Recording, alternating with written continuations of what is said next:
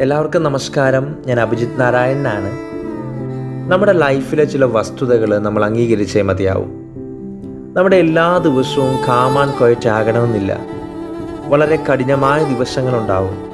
മുന്നോട്ട് പോകാൻ പറ്റാതെ പകുതിക്ക് വെച്ച് നിശ്ചലമായി പോകുന്ന സമയങ്ങളുണ്ടാവും. എന്ത് ചെയ്യണമെന്നറിയാതെ പെട്ടെന്ന് തളർന്നു പോകുന്ന നിമിഷങ്ങളുണ്ടാവും. നമ്മുടെ പ്രിയപ്പെട്ടവരെ ആരെങ്കിലും ഒരുപാട് മിസ് ചെയ്യുന്ന സമയമുണ്ടാവും. നമ്മൾ വളരെയധികം സ്നേഹിക്കുന്ന ആരെങ്കിലും ഓർത്ത് സങ്കടപ്പെടുന്ന അവസരങ്ങളുണ്ടാവും. നമ്മുടെ സഹായം ആവശ്യമുള്ളവരെ സഹായിക്കണമെന്ന് നമുക്ക് ആഗ്രഹമുണ്ട്.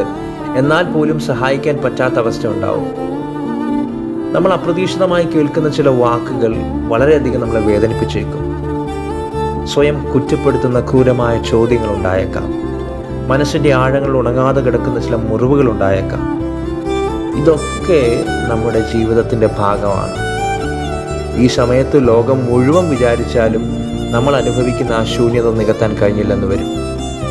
എന്നാൽ ഈ ജീവിതാവസ്ഥയിലും നമുക്കും ഒരു നല്ല സമയം ഉണ്ടാവും എന്ന് മനസ്സിൽ ഉറച്ചു വിശ്വസിച്ചാൽ ജീവിതത്തിലെ ഈ സമയവും കടന്നു പോകുമെന്ന് നമ്മൾ മനസ്സിലാക്കിയാൽ ഒരു നല്ല നാളേക്ക് വേണ്ടി ആത്മവിശ്വാസത്തോടെ ആത്മാർത്ഥമായി പരിശ്രമിച്ചാൽ trust me you are going to experience miracles in your life Thank you. Have a nice day.